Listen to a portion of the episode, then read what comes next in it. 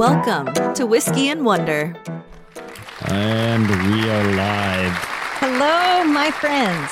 Episode 27. We forgot to mention last week that would that means that we've done exactly 6 months, well, one more than 6 months worth of episodes. So, happy 6 month anniversary Yeah. doing this, I guess. Happy six month anniversary. Very Oh. exciting. So, Yeah, we're going to Yay! we're going to take another round of applause for that. And it is late. I made barbecue today and had so a yummy.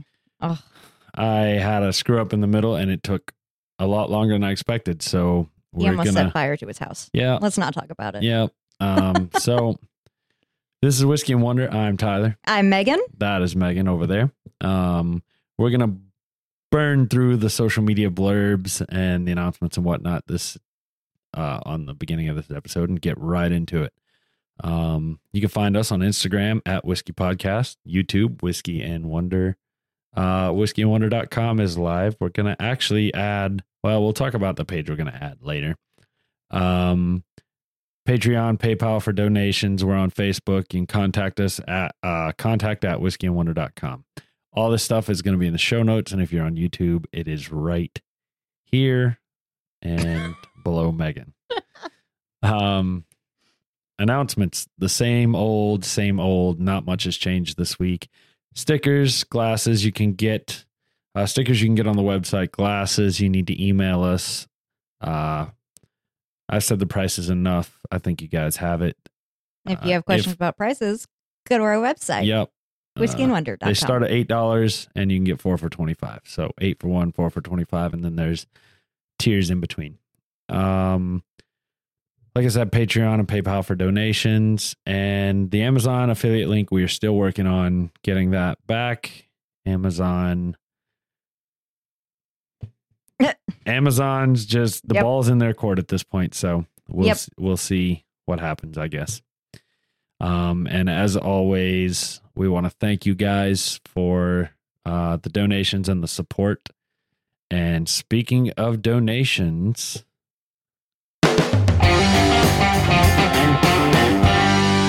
Opening the bottle. I really got to label these damn buttons. You really do. Um, but this is a scotch that we have been looking forward to trying for a hot minute here. Um, this scotch was donated to us by our friend Angie. Um, friend, yes, thank you, friend Angie. You are the coolest, bestest friend ever. Um, so she decided to take the challenge of us saying we did not like scotches and send us a scotch that she thinks uh, we would enjoy. She sent us the Glenlivet single malt scotch whiskey that had been aged for 15 years. And I want to show this. The coolest part of all, she got that bitch engraved. it says, especially for whiskey and wonder. So we are stoked. We I- We've had this sitting here on the desk for solid month now, at Yeah. least. but we never Um, opened it because it was in this box. it- yeah, it was in this awesome box, and we never opened it. Had no idea it was engraved until we just pulled it out. yeah, Um, that that blew our mind away. yeah so that that is cool um if you're sending us whiskey if you're donating to us if you get it engraved i will cry so thank you so much I I won't cry, but thank y'all so much. That this is amazing. Yes. thank y'all so much. yes thank you friend angie um i love you so let's talk about glenlivet as people go george smith was no ordinary man after he licensed his whiskey in 1824 he battled against all odds and established his smooth, fruity Glenlivet as the definitive taste of Speyside, Speyside, sorry, Scotland. What George started continues to inspire our makers to create whiskies that are enjoyed by all far and wide.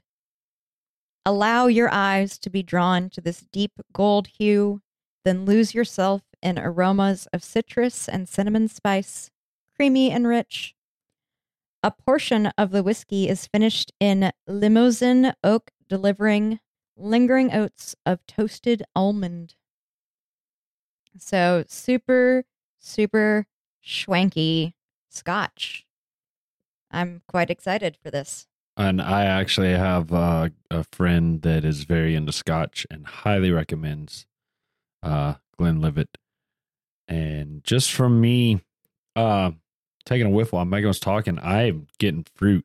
Um, I can't put my, you know, I'm to say apple or pear, something, something in that, maybe a little citrusy is what overwhelmingly I'm getting. I'm definitely, definitely getting fruit. Um, it smells really good. I'm trying to pinpoint the fruit. I think you're on the right track with apple. Um, maybe like a something on the red apple spectrum more so than a green apple. Um, I'm definitely getting some peaty tones, earthy, earthy peaty as well. little- the closer I get to it, Little earthy. I'm not getting the peat yet. I don't think this is a scotch that is finished with peat. So okay. Well, it's definitely an earthy. I assume since it was Scotch, it was peat is what I was smelling. But I'm uh it smells really good. Um Mm. I'm trying to pick out something other than fruit. I am getting some sweetness. Um maybe something like a it kind of smells like a creamy caramel. Um like the type of caramels your grandma used to carry in her purse and give you. butterscotch. No, they Oh. were soft and they Oh, I know what you're talking about. My grandma carried butterscotch. Oh, my grandma carried buddy, but buddy. God, it's already happening. That's Uh, impressive because you know, Buddy, Buddy's a big dog. we we know a dog named Buddy we do. Uh, shout out to friend Darren and friend June and Buddy the dog and Buddy, yeah, and, friend Teresa too. And friend Teresa. Yes, everyone in that household is amazing. Yes, we love you so much. Um, it smells really good. Uh, what are we supposed to be smelling? Um, well, I, I before you Oh, get into oh, that, oh. I definitely agree. There is something I don't know if it it's very faint, um, some kind of faint sweetness, but I can't put my finger on it. It's it's so faint. It's, I don't know. It's it's very creamy. I feel like it. It smells like it's gonna be smooth AF. It does. You said smooth AF. Just a quick aside. I learned what uh, dead ass meant this week. You didn't. Okay, hold on. Nope, I didn't know. Okay, but okay, pause. Whoop. What do you what do you think it means? Dead ass. Dead as hell. like like boom, he's dead ass. I don't know. Okay. Apparently, Um, it means serious. it's exactly what it means. Young people, you stupid language. Yeah. You have a sparkle on your cheek. I don't know. I'm sorry. This one? Yep. It keeps like I don't know how it got there, but it keeps distracting me because you like turn your head when you go back to the mic and it hits just right. And it's a pretty Did I get little it? sparkle.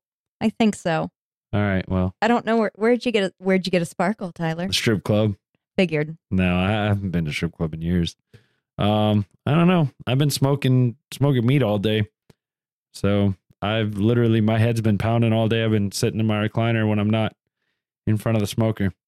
All right. Well, So if there's right. one piece of glitter, there's more. yeah, you you're not lying. Um, all right. So what are we supposed to be smelling here?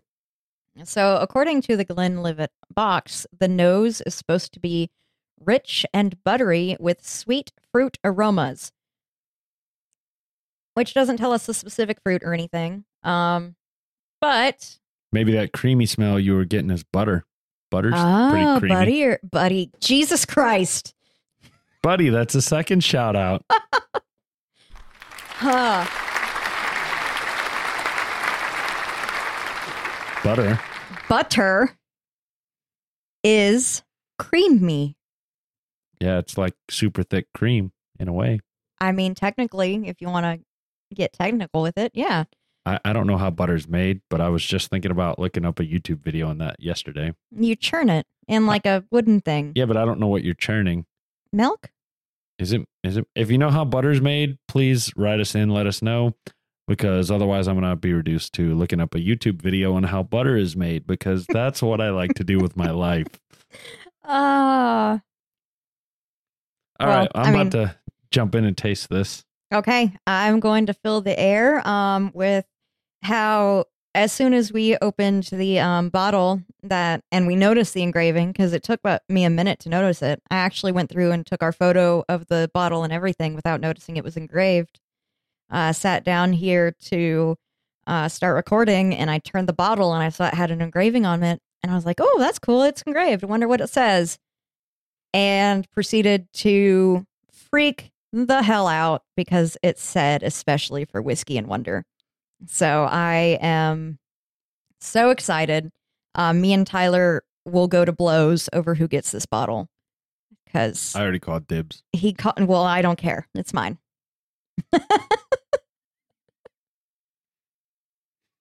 He's holding the bottle now as if. If you can't see it on YouTube, I just it it's gonna live right here by my mouse. Mm, negative Ghost Rider. I know where you live. I I would hope so. You're in my house. Uh, um all right so my first impressions is immediately on the tongue i'm getting the uh I want to say there's a hint of vanilla and definitely cream uh on the forefront on the tongue whatever that subtle creaminess was. Um the mid is fruit the finish is slightly earthy um for me and it's kind of long it's still lasting i did take two sips no peat this is the best scotch i've ever had because it doesn't taste like an ashtray sorry that okay. I mean that's fair. Um. i'm gonna throw it out there I- already Yep. Okay. Uh well 100% agreed best scotch I've ever tasted so far. Um I'm getting there is an earthy after like finish to it. Um but I think the longer finish for me is it's turning more nutty. It's kind of turn, turning like almondy. Um there's a lot of cinnamon uh in the taste, so I'm getting um cinnamon and apple um like the butter cream first goes down the middle is fruity cinnamony um ends kind of earthy um and kind of almondy kind of nutty. I could see the almondy the nutty but i'm not getting cinnamon. I get spice but not cinnamon. Oh i get cinnamon specifically. I don't get cinnamon at all. Like it doesn't taste like big red. It's not that type of cinnamon but yeah it's no i i'm not getting like big red cinnamon or regular Yeah, regular cinnamon. I'm Oh, not. wow. I, I'm I'm pretty much only getting fruit or uh, the cream at the front, fruit, spice, and then the spice kind of. If I had to say it this way, I would say the front is the creaminess, the middle is the the fruit, and then the spice transitions from the fruit into the earthy, nutty finish. okay That's that's what I'm getting, and I'm not. I agree with everything you said, other than I feel like the cinnamon is on top of it all. It's like a dusting of Mm. cinnamon. I'm not. I I You don't I'm not get it? getting that at all. No? Well, interesting. Um we are supposed to be tasting round, sweet, incredibly smooth. It is Fruit- smooth. Yes, it is. Fruity and nutty flavors and a gentle cinnamon spiciness. Hmm. All right. So, I mean, go us. We pretty much nailed it. All right. Um, Swish. the finish is supposed to be lingering, It- sweet almond and spice. So, Well, I would agree with all of that. I could taste all of that. The cinnamon's the only thing I couldn't taste. I'll keep my tongue peeled. no, I'm getting a lot of cinnamon, but it's too early, I know, to judge yet. But this is good. It's staying so here. it's not staying here. It's coming home with me. um, right now, friend Angie, I'm going to say you did pretty good, but we'll evaluate again uh, when we get to the end of this. I'm kind of hoping it's not as good as I think it is because I can't afford Glenlivet Scotch. It'll be interesting to compare this to Li- I like. Uh, I don't. I'm sure we mentioned that this is aged 15 years. Um, it'll be interesting to compare it to Glenlivet that's not aged or that's only aged a, a couple years. Yeah. Right. Well, I'm into it. I like it. All right.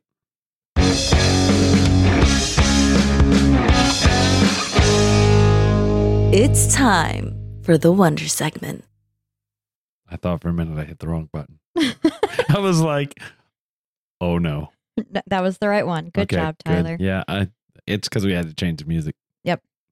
Welcome to our first second part of a two-parter episode. So, last week we went over the Chernobyl disaster. We got all the way up to the um, reactor exploding, and we ended there. There is so much more to talk about uh, between what happened in the cleaning, what the USSR did, what the world did, um, that it just was not going to be enough to fit inside one episode. So, Whiskey and Wonder decided to do our first two parter, and it happened exactly at six months. So, I didn't even make that connection, but that's kind of symbolic, I guess. is, yeah. If uh, you know something, Yeah. something somewhere, Yeah. something. I'm not good with symbolism. if you can't tell, Hee-haw, hee-haw. Damn it. All right. Uh, so let's talk about the aftermath of Chernobyl. okay. As reactor 4 exploded, it released massive amounts of radioisotopic particles into the air. They mixed with the nitrogen and oxygen particles and created a phenomenon. Phenomenon. God, this is going to be a long day. No comment. They mixed with the nitrogen and oxygen particles and created a phenomenon known as an ionized air glow. A tower of iridescent flame climbed into the air over 150 meters tall. Witnesses described it as a bright purple laser reaching toward the infinite heavens alarms began to ring at the paramilitary fire station number two, just two minutes away from the plant by road. Back at control room number four, chaos had erupted. Deputy Chief Engineer Anatoly Dyatlov, remember him? He's the chief engineer that had no idea what he was doing. Oh, he, wasn't he the one that tried to get out of it? No, that's the director. The director. um, okay. Director Viktor Brukhanov. Brukhanov. Gotcha. Yes. Brukhanov didn't ever, like, he realized this was all going to be bad, but then they told him to suck it up, deal with it. This is Russia. You do what we say.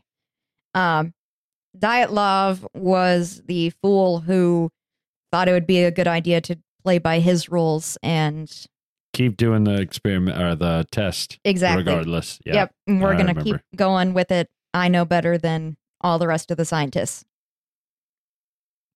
So, Deputy Chief Engineer Anatoly Dyatlov was frantically trying to understand what was happening because he has no idea what the fuck he's doing. All safety valves were open, but no water existed inside the reactor. At Leonid Top, uh, Topanov's desk, the gauges of the control rods were stuck, not even quite halfway in their descent. Releasing them to fall of their own gravity also did not help. In a panic, Dyatlov demanded two trainees to go force the rods into the core by hand. Oh boy. As soon as they left, Dyatlov realized he'd sent the men to their deaths. If both hydraulic machines and gravity itself couldn't bring the rods down, the strength of two men definitely couldn't. He ran out of the control room to call the trainees back, but they were already gone from sight. Uh, did you not keep going to? Oh no, they're they No, turned they're- the corner. Yep, No, they're too- gone, out of sight. Too far gone. There. It- Sorry, guys. Out of sight, out of mind. Oh well. Oh Jesus, these these It- people. Make it worse. Uh, Anatoly Dyatlov told Alexander Akimov, he is the shift lead, if you remember from last time, someone who actually does seem to kind of know what he's doing. uh, Alexander Akimov was told to dismiss all non essential personnel, including Leonid Topanov.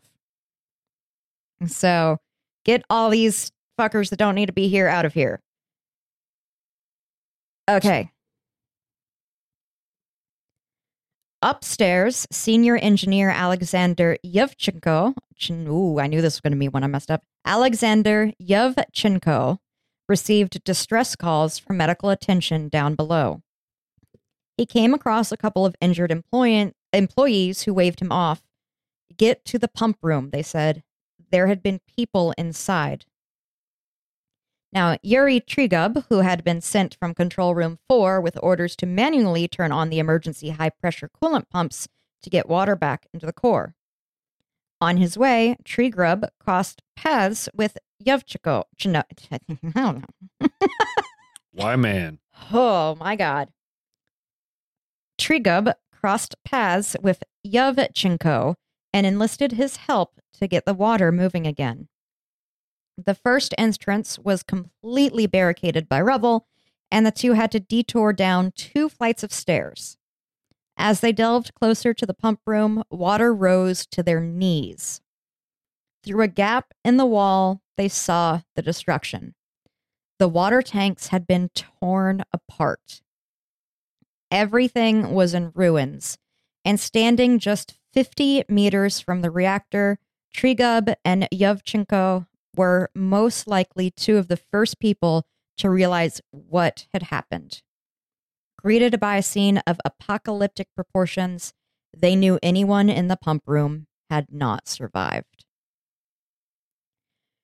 Through the ruined wall and roof, an even more terrifying sight, the tragically beautiful column of radioactive ionized fallout bloomed like a deadly flower into the sky. Trigub yanked Yevchenko away from the phenomenon. He knew that nuclear reactor had been unshielded and exposed to the atmosphere.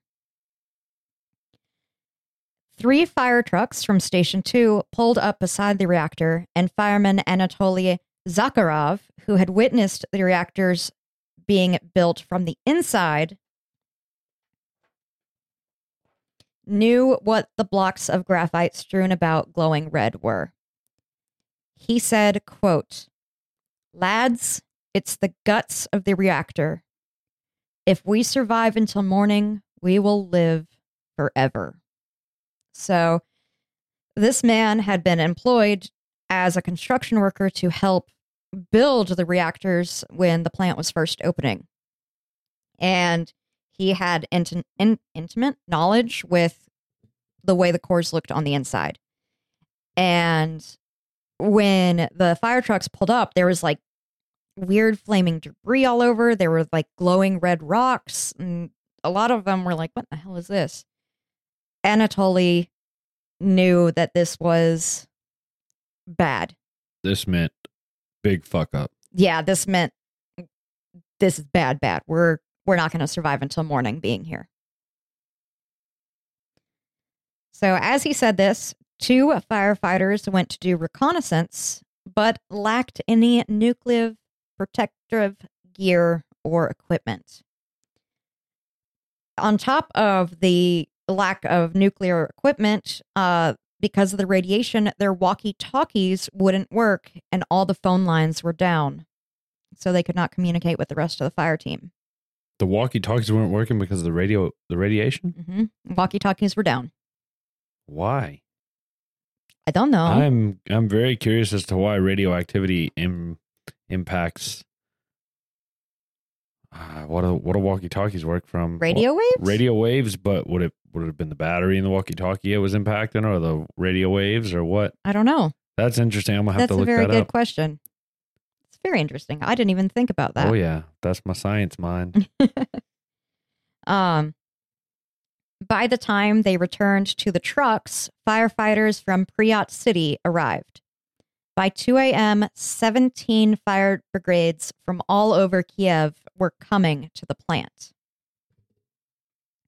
The chief of the Ministry of Internal Affairs in Kiev established a crisis center for the disaster and demanded he be updated every 40 minutes.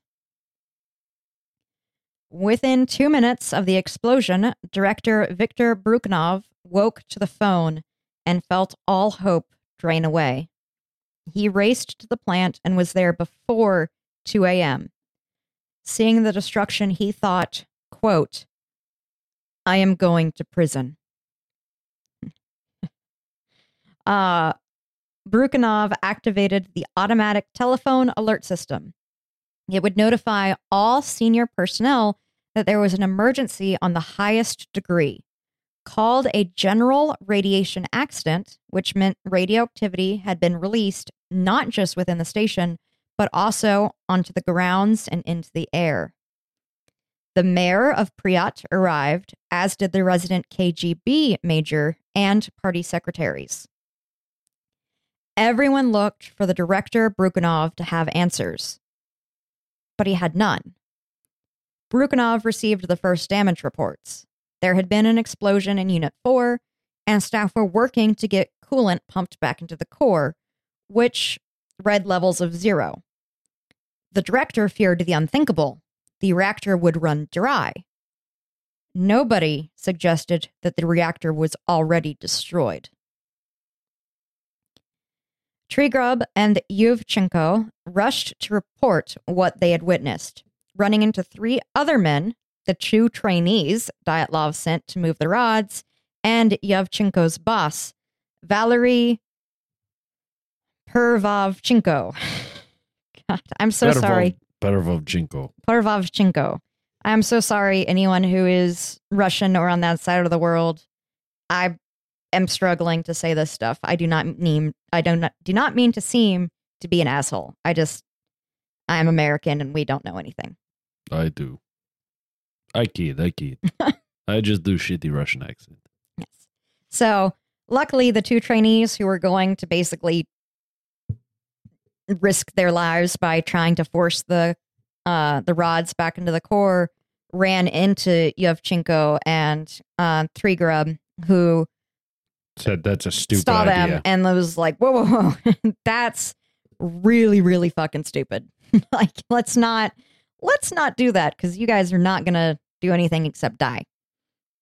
So Yevchenko explained that their mission was senseless. Valerie argued he'd only seen the reactor from below. They could assess real damage from above. And so his boss was still kind of like trying to have hope that, you know, maybe maybe it just looks bad from the bottom. If we get up high, if we see more of the reactor, maybe maybe it's not not that bad. So Yeah, okay. yeah. Uh, Trigub continued to the control room as Yevchenko joined the trio to the reactor hall. The door crank that opened the door to the reactor hall had been damaged in the explosion, so Yevchenko stayed out, holding the door open with all of his strength. The three other men went inside for a minute at most. They were still in there too long. All three received lethal doses of radiation. Valery Perevchenko was a veteran of the nuclear submarine fleet and knew what had just what they had just been exposed to. Stumbling back to Yevchenko, Valery refused to let him take a look. He shoved him away so that the door slammed closed. There is nothing to see here, he said. All over the Chernobyl power station, men dug through rubble to find bodies and clear away debris. Firefighters fought to control the various blazes. Still, director Viktor Brukhanov refused to acknowledge the situation. He had convinced himself, whether through ignorance or pure desperation is unclear, that the explosion had taken place in a steam separator or a turbine oil tank. The reactor had to be intact, just had to. And as long as men kept pumping water into the core, everything would be fine. Everything was not fine. Denial is a hell of a drug. It is. Civil Defense Chief of the plant, Serafim Vorob oh no, Vorobiev. Serafim Vorobiev wouldn't be disillusioned. he took measures of the M rim outside the front doors to the plant and received readings of 150 M rim per hour, over a hundred times higher than normal. He begged director Brukhanov to make an announcement to warn everyone within the radius of the plant and Pripyat, but he was refused. So, Vorobyev began gathering more data outside. Quote, We need to tell people there's been a radiation accident, that they should take protective measures, close windows, and stay inside, he told the director after gathering a significant amount of more readings. Still, Brukhanov refused. At 3 a.m., Brukhanov called his party boss in Moscow to report an explosion and partial collapse of the turbine hall roof. He said they were still in the process of figuring out if there was any radiation leaks. Even though he had just been told, yeah, there's some big radiation leaks happening, 100 times normal. Always, always covering it up. Yep. They know, oh, man, it's the same here. Uh, uh, They always know how big it is. And then it's like, well, we don't know. We're waiting. We're waiting. exactly. After another hour, the chief of radiation safety arrived and claimed his measurements only revealed a slight elevation. Well, that's not so bad then. Yeah. Vorobyev listened in disbelief as the man claimed there was little threat to the population. He knew that approaching the station from any direction would expose people to radiation fields tens of thousands of times higher than what was being reported. After being rebuffed by the director again, Serafim Vorobyev picked up a phone to call the Ukrainian and Belarusian civil defense authorities. But the operator informed him that he was banned from making long, long distance calls. This man, though, did not give up. He managed to get through to Kiev via his direct line that Brukhanov wasn't quick enough to switch off. But the defense officer that took his call didn't believe him. Yep. Yep. Just your face, Mm. Tyler, is everything I feel about that. Mm. I was going to tap the microphone to make it sound like my head hit the microphone. and then I realized I was on camera. it wouldn't, It wouldn't work right. it right? wouldn't work right being on camera. Oh my God, these people. Yep. Back in control room four, Dyatlov was still struggling with what happened. The radiation in the control room was dangerously high, and Dyatlov, already dosed in the past, remember he had suffered a 100 REMs before, had frequent spells of vomiting. At 5:15 a.m., he left the control room for the last time to report to director Brukhanov. He laid down three data recordings. When asked what had happened, Anatoly Dyatlov threw up his hands and said, I don't know. I don't understand any of it. That is a direct quote. Obviously, he said that in Russian, but still, that is a direct quote. I don't know. I don't understand any of it. I will toast to incompetent people being uh, in control of things they don't understand because that is also common here. Yeah. Cheers.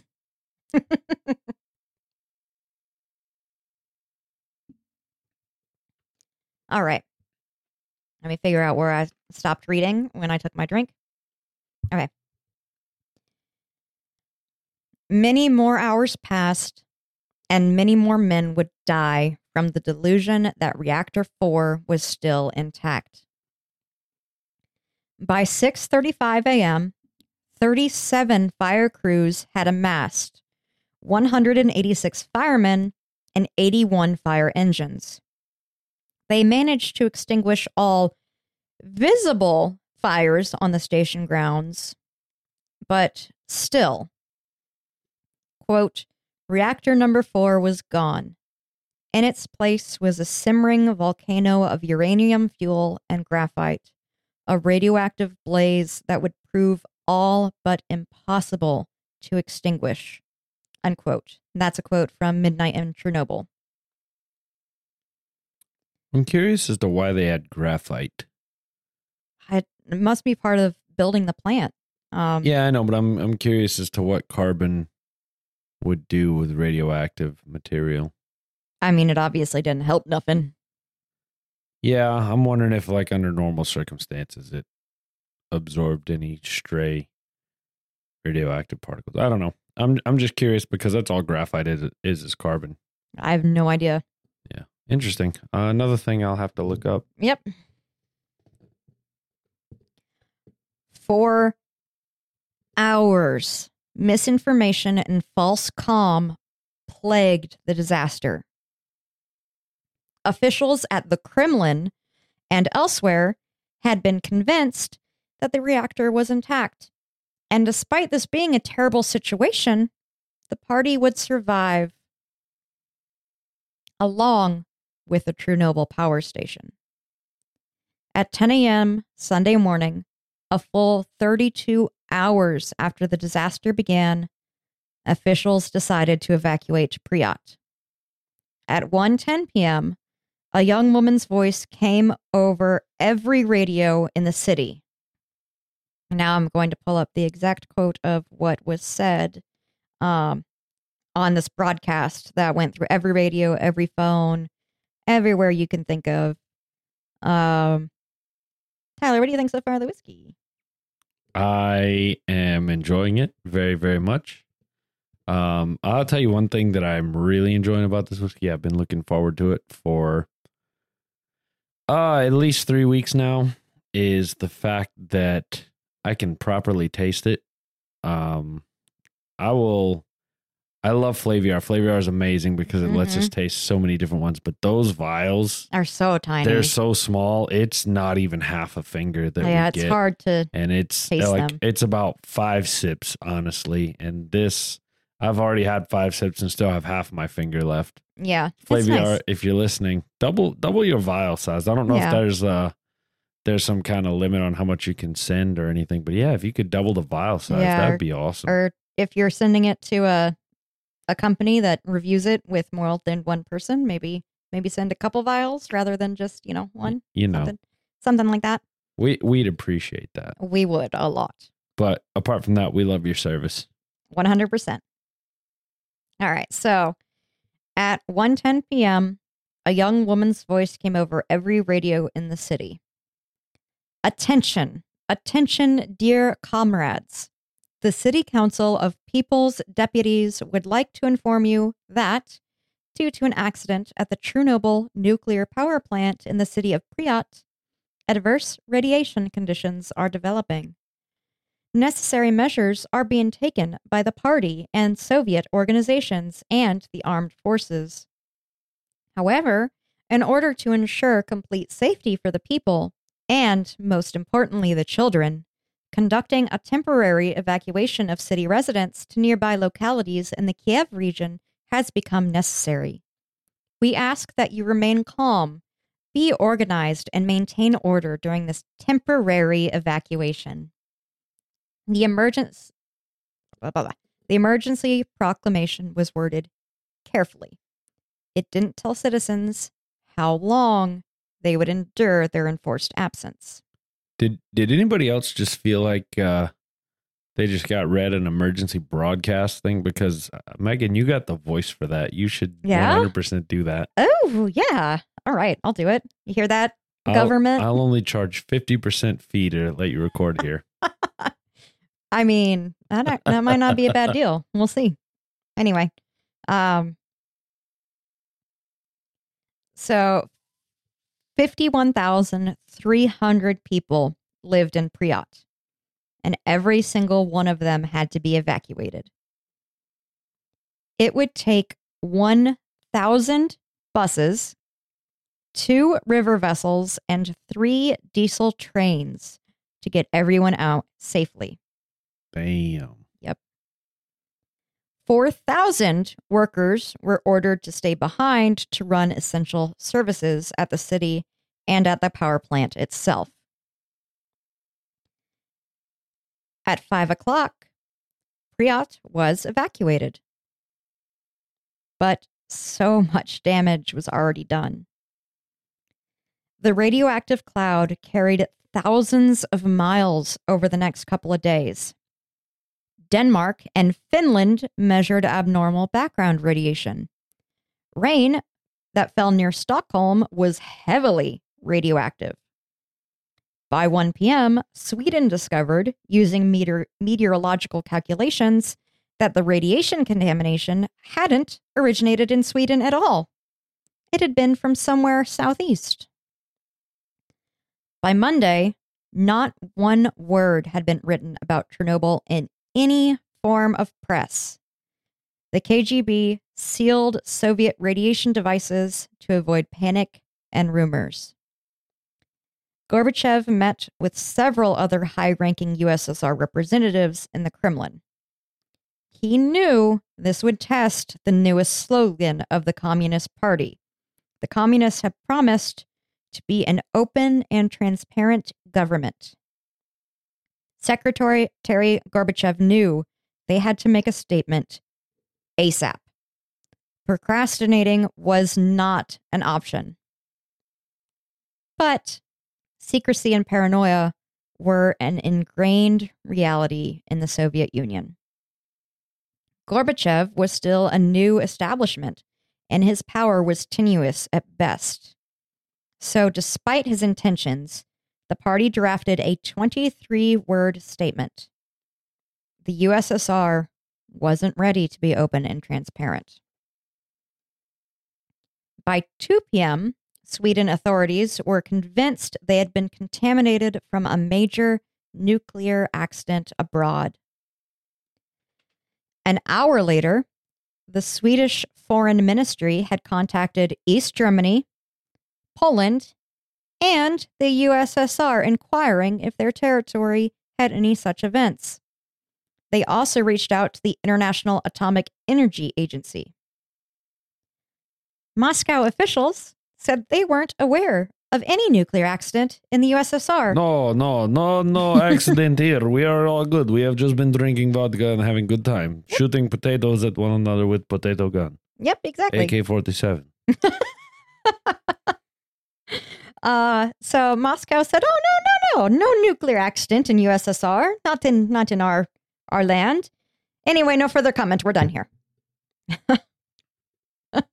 Subtle. Yeah, Real subtle, guys. yeah. No wonder you didn't last.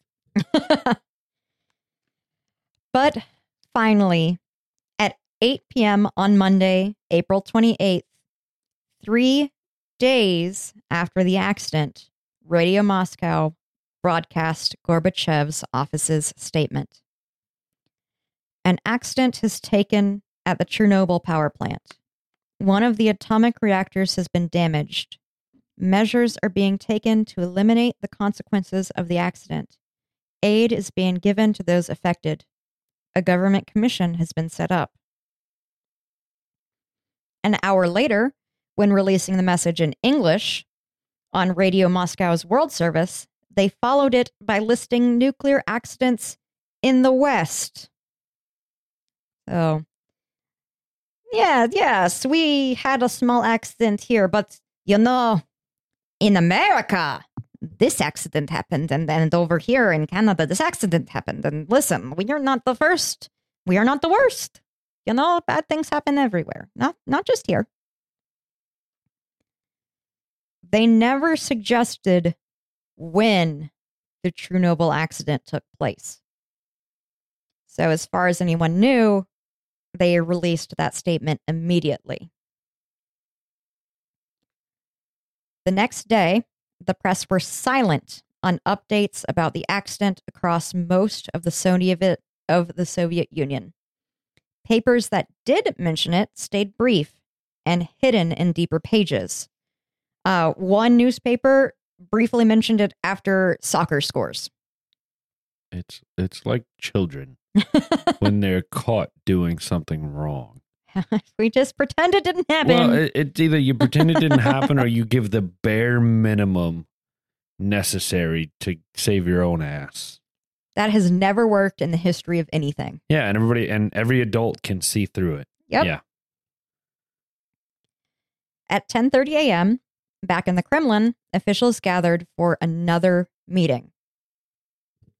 This time, they decided to be honest to foreign governments about what happened, speculating that Ronald Reagan already had photos on his desk from satellites. Oh, Papa Ron. They also agreed to seal up the reactor ASAP. But when asked if they should be honest and open with their own citizen, the answer was, No. quote, perhaps. So you're close. Perhaps. Very uncommittal. Yeah. That evening, the sixth story covered by the nightly news show was that two people died because of an explosion at the plant. The sixth news story of the night said that there had been an explosion that killed two people. It mentioned that Pripyat was evacuated and a section of the reactor building was destroyed. Now, at the same time that this tiny, brief little story was mentioned, in the West, Chernobyl became headline news. Blocked from any type of travel to the Iron Curtain, reporters dug everywhere for news leading to some sensational headlines like, quote, 2,000 dead in atom horror at the Daily Mail in London. The radioactive cloud continued to move north and west.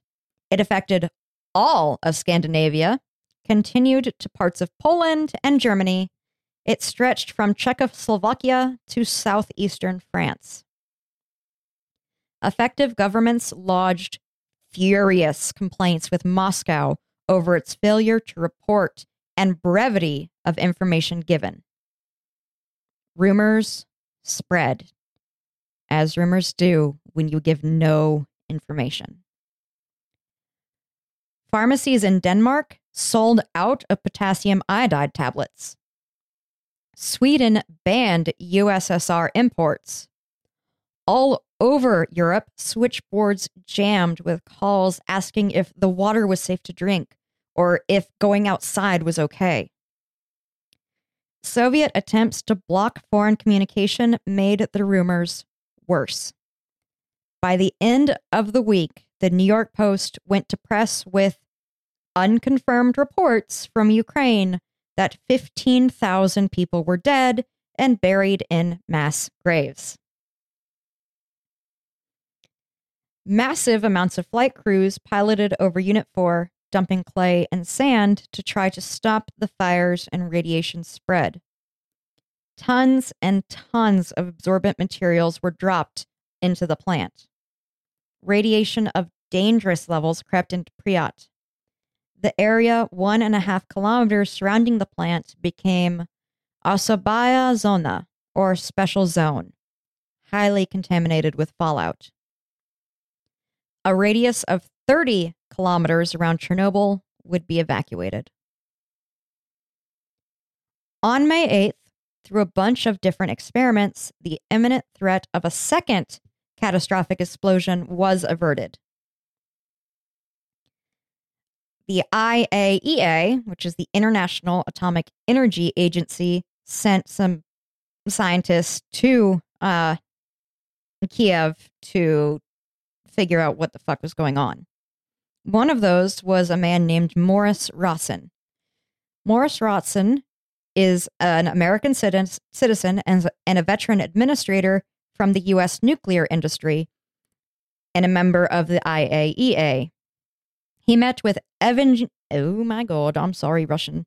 He met with Evgeny, Evgeny, Evgeny Velikov, Velikov, Velikov. That's it, Evgeny Velikov. Sorry. Huh. Scientific advisor to Gorbachev that morning to fly over Chernobyl. Rosen asked what range to set his dosimeter, which is radiation meter, to. Velikov said 100. The American questioned 100 milliroentgen and was told no, 100 roentgen.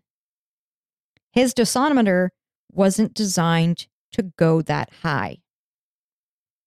Mm, that's. Oh boy. Yeah. The Soviet ones could, he was assured, and Velikov took hi- this flight daily. Velikov didn't tell Rosen how little he understood the radiation levels around Chernobyl. Rosen confirmed in a conference the following day that he did believe it was stabilizing and there was not another risk of a meltdown. Now, let's all this has gone on in like the week following the disaster. Let's let's take a step back in the past. Let's go back to April, back to the time the disaster happened. Displaced citizens of Pripyat were scattered all over the place and unprepared because they had been told they'd only be gone for three days.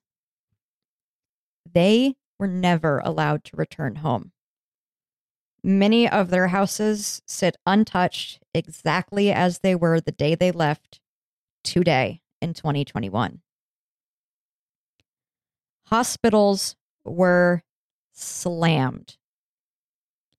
By the day after the disaster, Sunday, 207 patients, mainly plant workers and firemen, were warded in hospital number six. Immediately, doctors declared 10 of the patients as terminal with no hope of survival. Now, I wrote my notes here that we could do an entire episode on radiation and radiation illnesses and all that type of stuff affected with it. Um, if you're interested in more of the specifics of what happened or you want to learn more, you can either Google radiation or you can pick up the book Midnight in Chernobyl by Adam Higginbotham, which is what I highly recommend. Next, the uh, the book goes in depth onto the investigation. Detectives ended up working on why and how it happened. Again, if you want more information on the specifics of the investigation and the detectives involved and what they did, check out Midnight in Chernobyl by Adam Higginbotham. Now, the trial, to put simply in a super shortened version, uh, began July 7th of 1987. It ended with parties being sentenced to labor camps for various years. Anatoly Dyatlov, our wonderful chief engineer, was sentenced to 10 years of Gulag. labor. What? Gulag. Gulag. Anatoly Dyatlov was sentenced to 10 years labor camp and 10 years imprisonment. Yep. You go to Gulag. You fuck it up, go to Gulag. Mm, basically, yeah. Bad shit happened. Now, Take one in the ass in Gulag. a huge chunk of the rest of the book, in fact, the final three chapters of the book, are Adam Higginbotham's experience by personally visiting Chernobyl and documenting his experiences. He interviews and talks to Victor Brukhanov. He goes in depth on um, the elephant foot, which is the elephant foot is what remains of the radiation where they were dumping the clay and the sand.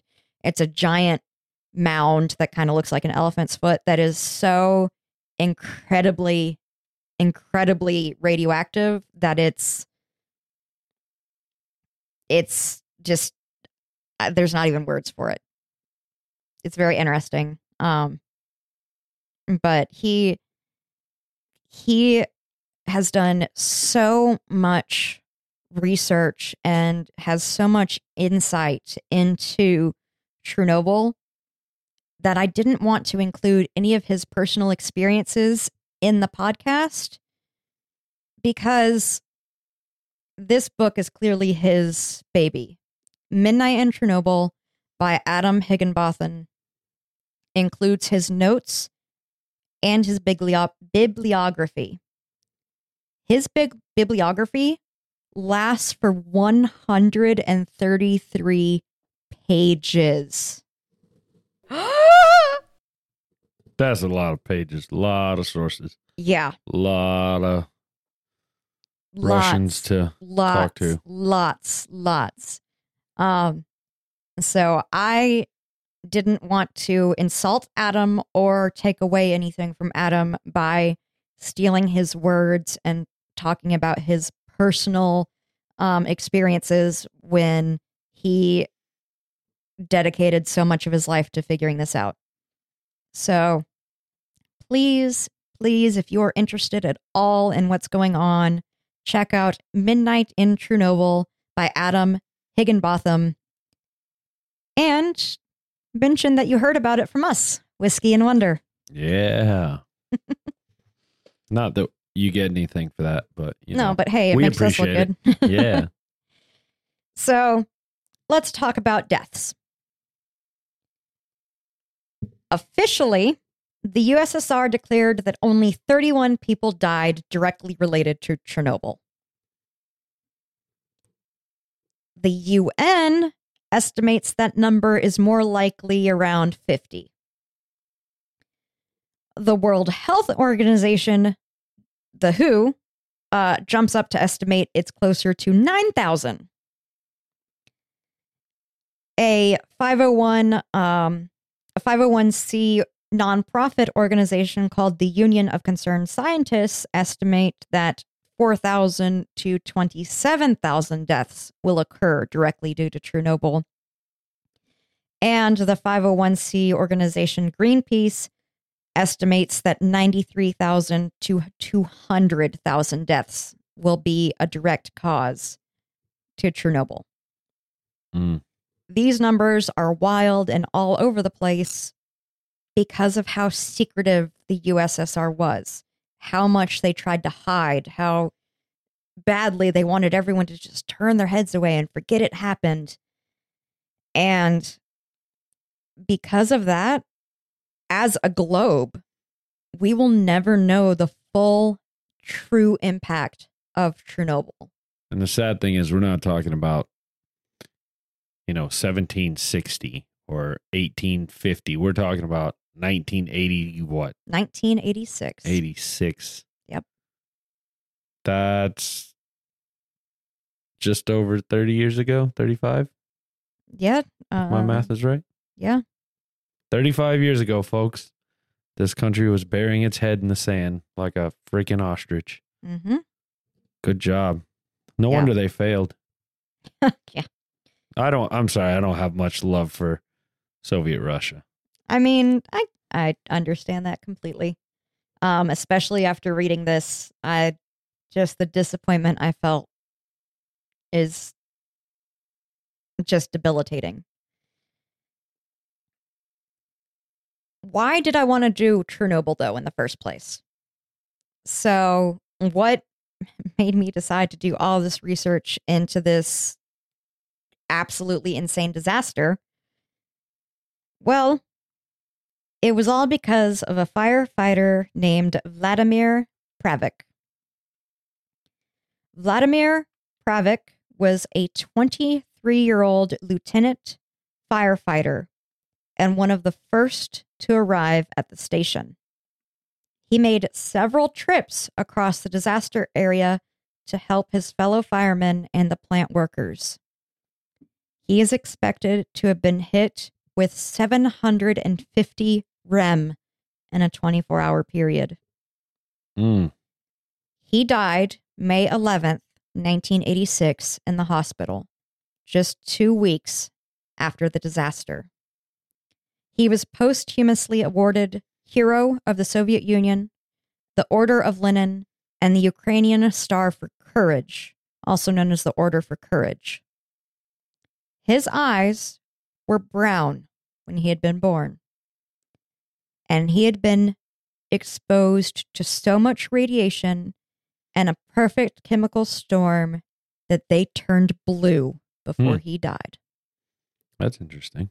And that is why I wanted to look into Chernobyl because I saw an interesting fact of that a firefighter's eyes went from brown to blue in the Chernobyl disaster. And that Hmm. started all of this. Wow. Oh. That's uh that's one way to dive in. Yeah. uh, so what could have been uh, trivia with Tyler turned into our first ever two part episode. Yeah, that I was about to say that sounds just like a trivia with Tyler. Yep. And um I guess speaking of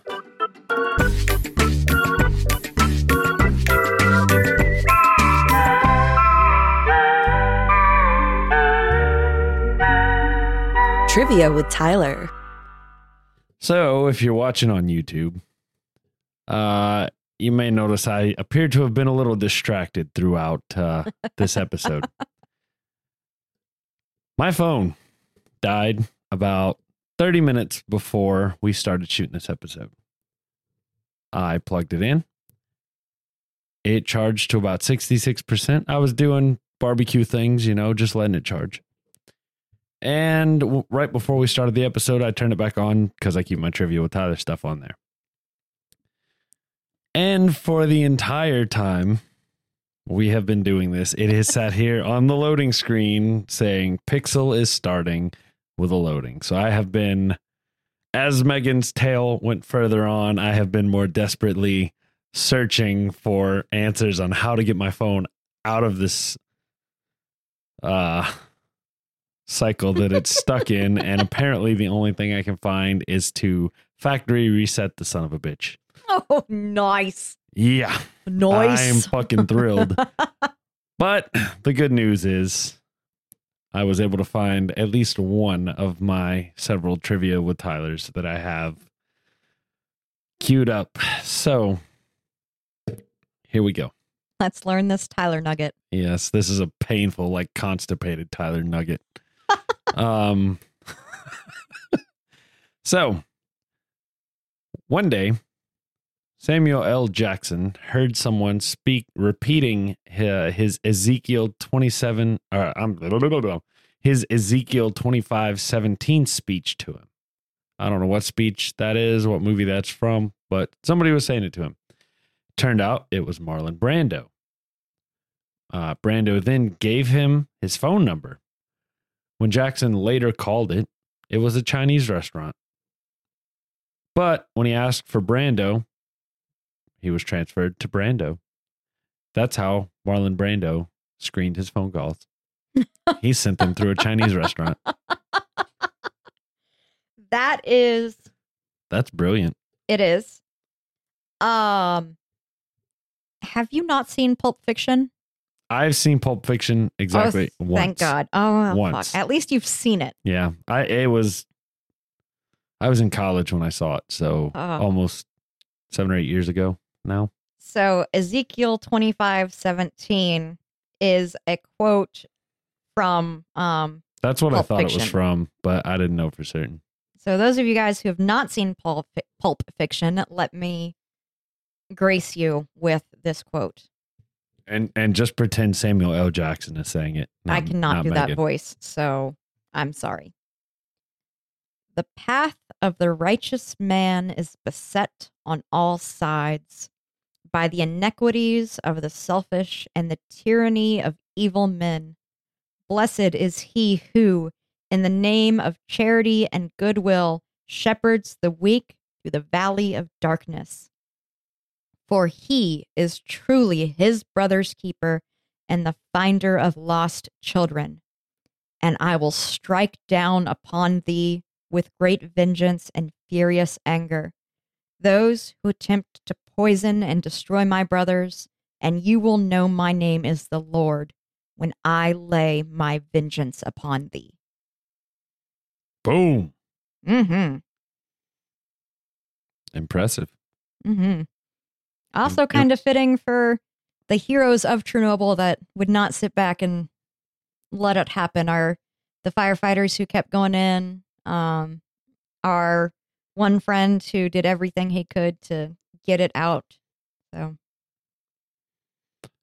fitting in a Uh, way. Yes, it is.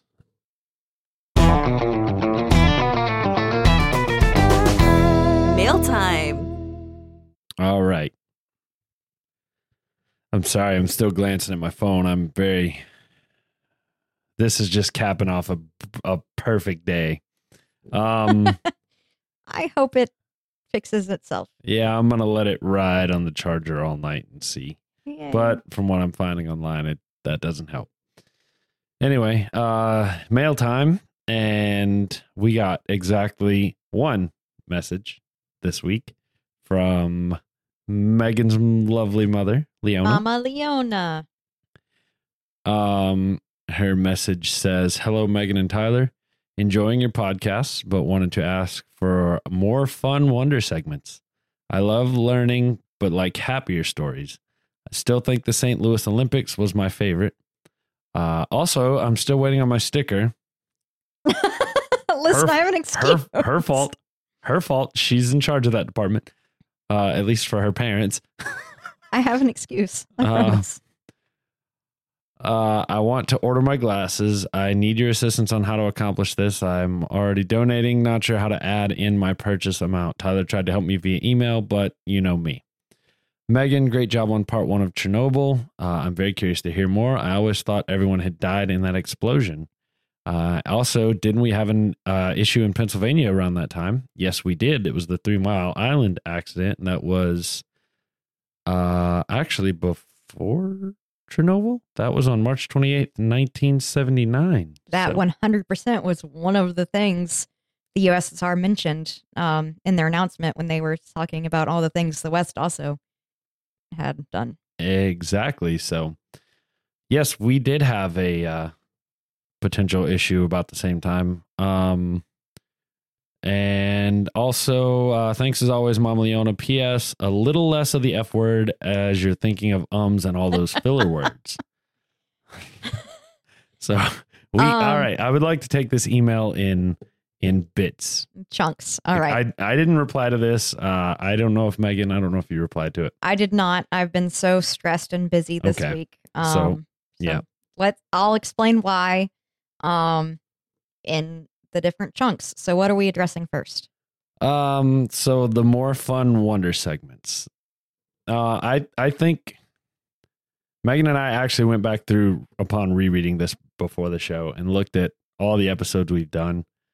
And we feel like there's some that have been fun, some that have been kind of sad, but the majority kind of fall in the mm, neither category. Um, we will try to encompass some more fun segments for sure. Uh, but at the end of the day, we are going to cover a lot of historical stuff. And for me personally, I'm not. I'm I'm interested by a lot of history that's, for lack of a better term, sad. I guess. Um, so you know we will be doing our interest. Um, so we'll we'll definitely keep in some fun uh wonder segments though. We will. And uh, mom, I know you're a huge Potterhead, and I think it would be best described and best explained as yes, we are whiskey and wonder. But let's take in this quote from Ollivander in um, The Philosopher's Stone. I think we must expect great things from you, Mr. Potter. After all, he who must not be named did great things. Terrible, yes, but great. Ollivander said that in chapter 5 when Harry was getting his wand, that is the twin to Lord Voldemort's. And it made me think all the stories we look up and we research are wonderful, but wonderful doesn't necessarily mean good there's something that makes us wonder. There's something that has us curious. So we're going to keep our wonder segments wonderful. And sometimes that'll be stuff that makes us laugh, and sometimes that'll be stuff that makes me cry. Tyler sit there stoically. Um, yep. um, Par for the course. Yep. But that's just part of uh, what we decided we want this podcast to be is something that we each look up a topic every week and find something that just is wonderful to us and we want to go from there so On on that note, on that stoic note, I have I have a funny little side note. A friend texted me, got a very sweet gift from a family member, um, and uh, said that they had become they had lost it and started bawling their eyes out basically, and texted me this, and I had no idea what to say, and so the possibilities went through my mind of, well, I'm sorry, no, that doesn't fit. They're there. No, that's probably not good either. Uh, I think I ended up sending. I'm sure that was really emotional. still didn't. Still not the right thing. I didn't know what to say. I just knew I needed to say something. oh I don't know how to react in situations like that. It's so awkward for me. oh tyler I'm just. Uh, I have no emotions, guys. I'm a robot. Deal with it. Um. all right. So the next one, uh, the email. Or I'm sorry, buy purchasing the glasses for the email.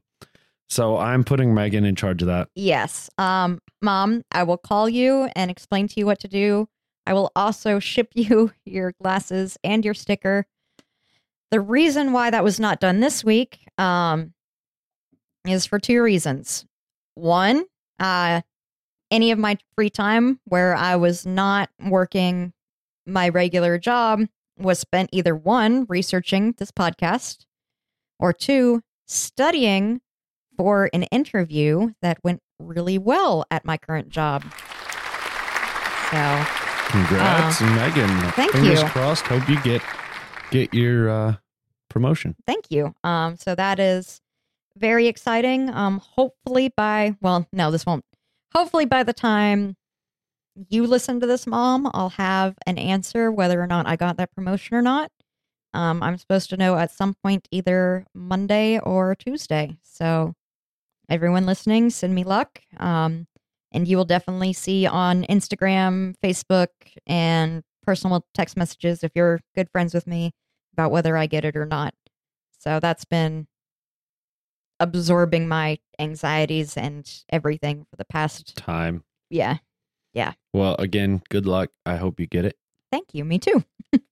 Um, and I think the final thing we that was in here in this message was the F word. One of my favorite words. F is for favorite. Um uh yeah, I think I just said it. It's one of my favorite words. I'm not changing. I Um I, well, I, I I just don't think there's a point in having words that you can't say.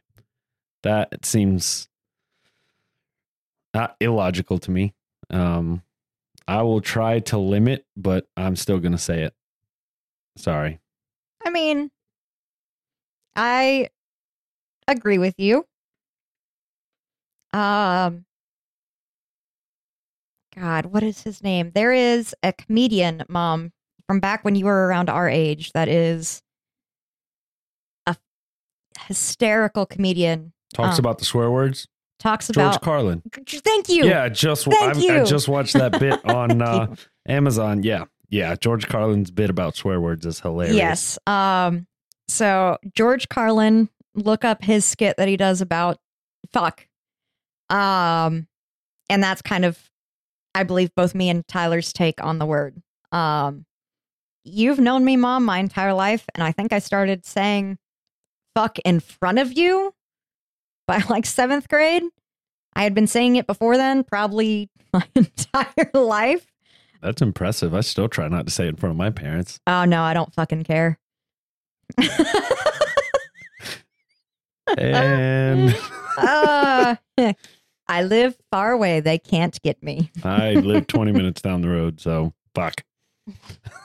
Um, with that Um, being said, But yeah, um, that's part of our personality. That's who we are. We're Yeah. going to say fuck because that's who we fucking are.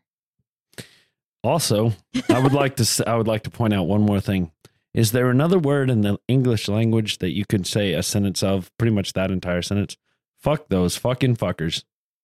Or fuck fucking fuckers. Anyway, I'm done. I'm not going to be obnoxious anymore. Uh, I love you, Mom. Thank you, as always, Yes. for your emails. We absolutely Um, adore you. We do. Uh, if it wasn't for you and my father, we wouldn't get any emails. So. And Shelby, friend Shelby. And friend Shelby. That's And right. we have we have sporadic emails and Reddit messages. That's true. So uh, so thank you to everybody that reaches out. definitely. Um, please, if you're listening to this, please, please, please email us. Let us know. We want to have more mail time. Yes. Um, also like and subscribe and all that leave us reviews and whatnot that's how we climb rating uh like climb the charts on i i not itunes um Apple Podcasts? and all the other podcasts Yes. so give Please, us five stars if you five feel like stars. it uh, or give write us three a- stars or tell us we fucking suck I mean, give us five stars, not three.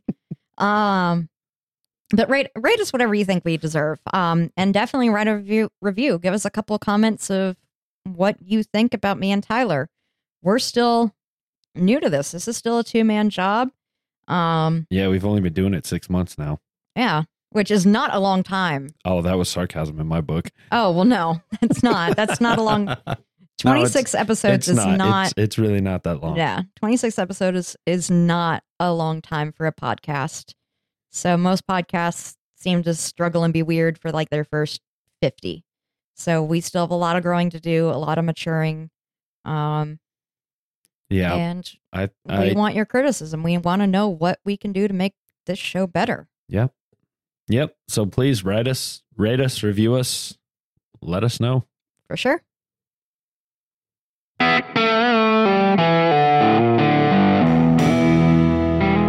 Final thoughts.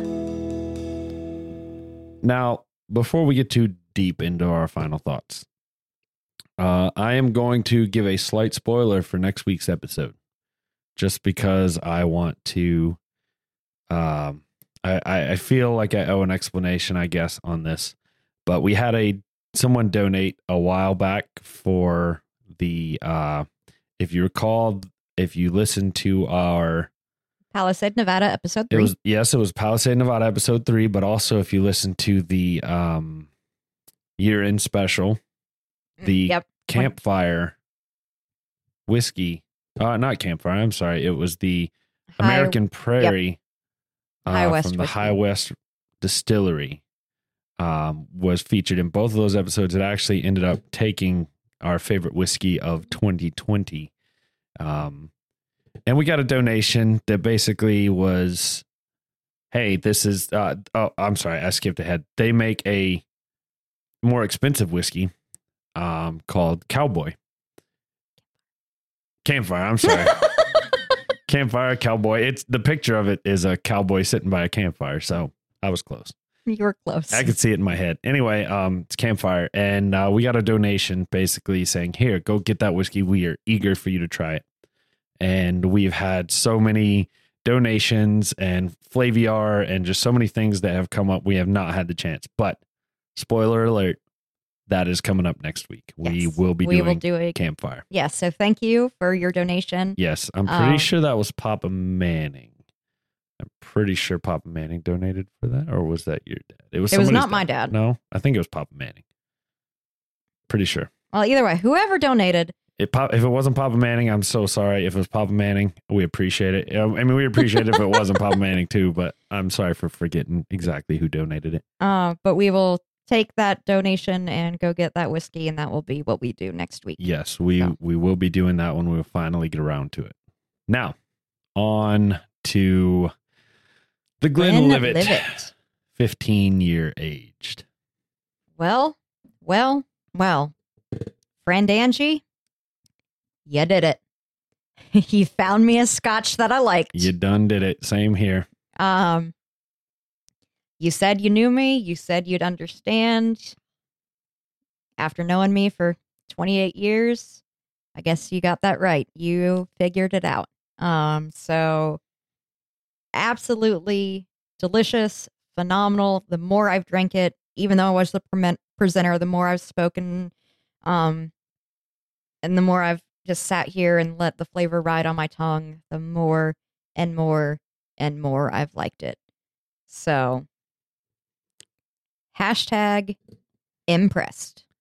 I sipped on it throughout Megan's um, lesson today. I don't want to call it a lesson. That sounds like I'm in school, but Megan's Wonder. Megan's Wonder segment today. And um I guess the best way to say it is it didn't change from beginning to end. This is the first one where I haven't changed at all. I still tasted the same things. It didn't burn more or less. It didn't it, it it's the first one they normally they're either I I like it a lot at the beginning and dislike it at the end or it's kind of meh at the beginning and I like it a lot at the end. This one I liked it both times. I liked it a lot at the beginning. I liked it all the way through. It's very very very smooth and It is super smooth. it's I'm gonna let Megan have this one, but I want to fight for it. But I'm letting her have it because of who sent it to us. Uh, I don't I don't know if did you mention who sent it to us? You just called her friend Angie. I called her friend Angie. okay, well, just for everybody's clarification, it was Megan's sister that sent it, so I'm gonna let her have the bottle, even though I don't want to. Thank you, Tyler. You're welcome. And thank you, friend Angie slash Sissy. Thank you, Angie. Um, overall, though, it's it, it's delicious. It's very good. I could have easily easily poured some more, but I Yes. decided not to just because it's getting late. So, all right. I'm going to put my number officially at a solid solid 8, Okay. which may be the highest I've ever rated anything. I can't remember. I can't remember if that's the highest or not. Um I have definitely adored every second that I've drank this. Um it's definitely very smooth. It's nice and fruity. There's a little bit of almond. There's that creamy buttery taste. Um I still And- never got cinnamon. Oh, well, I was about to say, and it's very spicy on a cinnamon scale to me. Like the burn I get from this whiskey isn't like a painful throat burn. It doesn't feel like heartburn. It's nice, kind of tingly cinnamon spice. And I have really, really, really enjoyed this. Um, I life's too short to be um wishy-washy or I can't think the word I'm trying to say. Life's too short to not give tens. So god damn it, this is a 10. Megan's getting loosey goosey with her ratings, guys. I am not. what was that? I don't know. I just found our sound. Well, I am not getting loosey goosey. I, I just am not. I am I don't know. giving credit last, where credit is due. the last couple you've rated very high. I'm gonna have to go back. Negative Ghost Rider. I have not. Walt. Oh, let's look real quick. Yeah. Look, I've not rated them that high. I mean, I rate what's deserved. I'm pretty sure you rated them like eight plus. No way. We're on episode 26. Oh no, the last one you gave it a three. Um, 25, you gave an eight. 24, we're on uh 24, you gave a six. Okay, so yeah. you gave one eight and one three in there. Yeah. I, I was off by a week. I knew you liked the Japanese whiskey a lot. well, this is the first scotch I've ever liked, and I like it. a Oh, you have given another 10 though already. Was that for Rabbit Hole or No. for uh, Templeton Rye? uh, I, I'm sorry, you've given both of those a 10. Yeah. I, those Templeton Rye. I forgot about Rabbit Hole. yep. And Templeton given- Rye, Rabbit Hole, and Glenlivet have been my tens. And you gave uh, double oaked Woodford Reserve double oak a nine. Yep. Which was higher than I rated it. And I, I think I like it more than you do. I am Loosey goosey. more emotional than you. Well, I, I am. Yeah, I'm definitely more conservative with my ratings. I feel like there's always going to be something better out there. So I give it. I. I And that's why I said life's too short. mine probably. Oh no, life is long enough. Oh no, life's too Um, short to not give tens where tens are due. Yeah. um. Anyway, we'll agree to disagree there. Um. All right. So Megan gave it a ten. I'm going to give it a solid eight on that. I debated with an eight and a half there for a little while, but um, I guess that'll about wrap us up today. Yeah. Uh, thank you guys for sticking around, listening. Rate us, review us, give us five stars, send us an email. Most importantly, though, don't drink and drive. Cheers.